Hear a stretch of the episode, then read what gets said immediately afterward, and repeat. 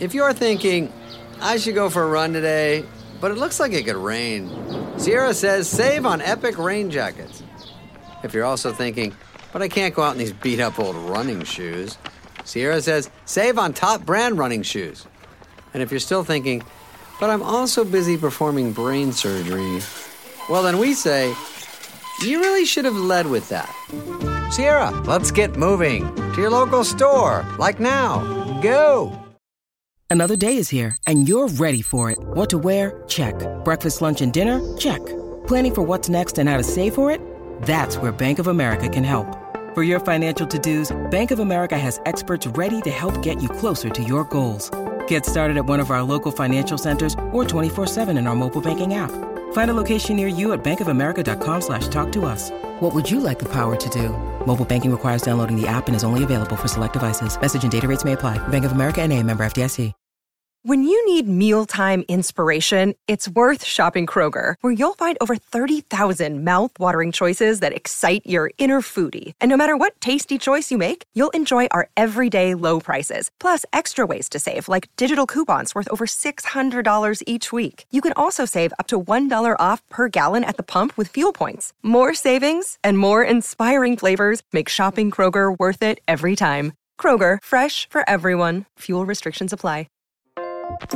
Welcome to this bonus episode of the Olive Podcast. Each week, we ask our favourite chefs, cookie writers, and characters from the food scene to reveal their top three cooking cheats, hacks, and shortcuts to help make your time in the kitchen truly effortless. I'm back with Pauline Beaumont, and in the main episode this week, we talked all about bread therapy. Now she's going to give us her top three cooking tips. What have you got for us, Pauline? Well, the first one is about bread, Janine, and it's about soda bread, which, as you will know, is the quickest bread you can make. You can have it on the table an hour from getting your flour out of the out of the cupboard. Um, and traditionally, it's made with buttermilk. Mm. That's sometimes a little bit hard to get hold of. Um, and when it is available, often they're quite small bottles that are quite expensive. So what I've discovered is that kefir works mm. very well.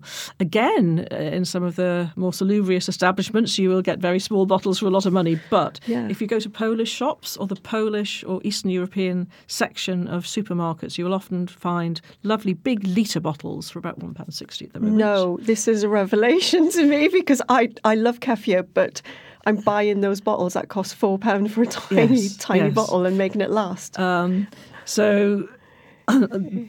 getting those big litre bottles makes a great difference, and you use you know you use about two thirds of one to make a loaf of soda bread. Yeah. So um, cost effective, works perfectly well, and of course drink the rest because it's really good for you. That's a brilliant tip. Um, and what's number two? The second one is almost a paean to my favourite vegetable, which yeah. is beetroot. Um, sometimes at a farmer's market or something, you'll buy beetroot and it's got the leaves and the stalks attached, which yeah. is wonderful. But more usually, you will buy fresh beetroot and it's all been chopped off and there's an elastic band around the stalks. Um, so you will chop off the, um, you'll top and tail it. Don't throw away the tops, which have the little bit of stalks coming out. Put that sliced top in a saucer of water mm. on the windowsill in some light, and in a couple of days, you will have these wonderful microgreens, um, which are perfect in salad. That is an amazing tip. And what's number three?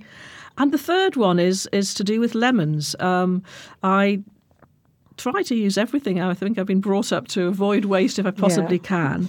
Um, so if I'm making a recipe that involves lemon juice but not the zest, I will always zest the lemon first, or actually an orange as well.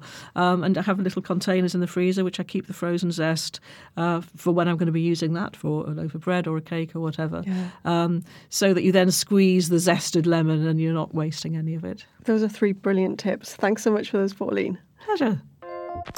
Thank you for listening to the Olive Podcast. For recipes and more information, head to olivemagazine.com. And don't forget to subscribe at iTunes, Acast, Spotify, or wherever you get your podcasts.